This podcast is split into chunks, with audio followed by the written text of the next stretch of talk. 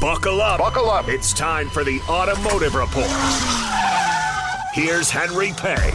I'm with Bud Denker, who is the chairman of the Detroit Grand Prix. And Bud, it is December in Detroit. It is cold, but we're all talking. We're already talking about the Detroit Grand Prix, which is warming my heart. May 31 through June 2nd. What can we look forward to?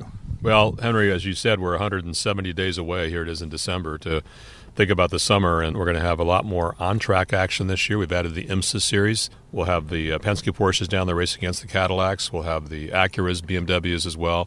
That'll be a race on Saturday. We didn't have that last year, but we have it this year. And of course, the IndyCar series will be the stars on the um, on Sunday.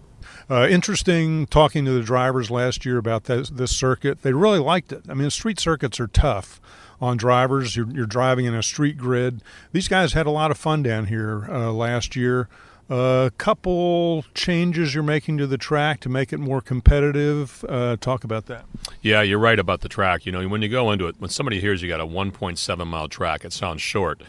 The real the real metric is how many passes did you have? How many quality passes did you have? And we had 189 passes last year on Sunday. Um, the feedback we got back from the drivers was, can you do some more paving on Jefferson Avenue into the braking zone to allow to allow better passing there? Remember, they're going from 190 mile an hour down to about 30 miles an hour. Great place to pass. So we we've already pa- asphalted a good portion of Jefferson Avenue in that area in front of the city civic area.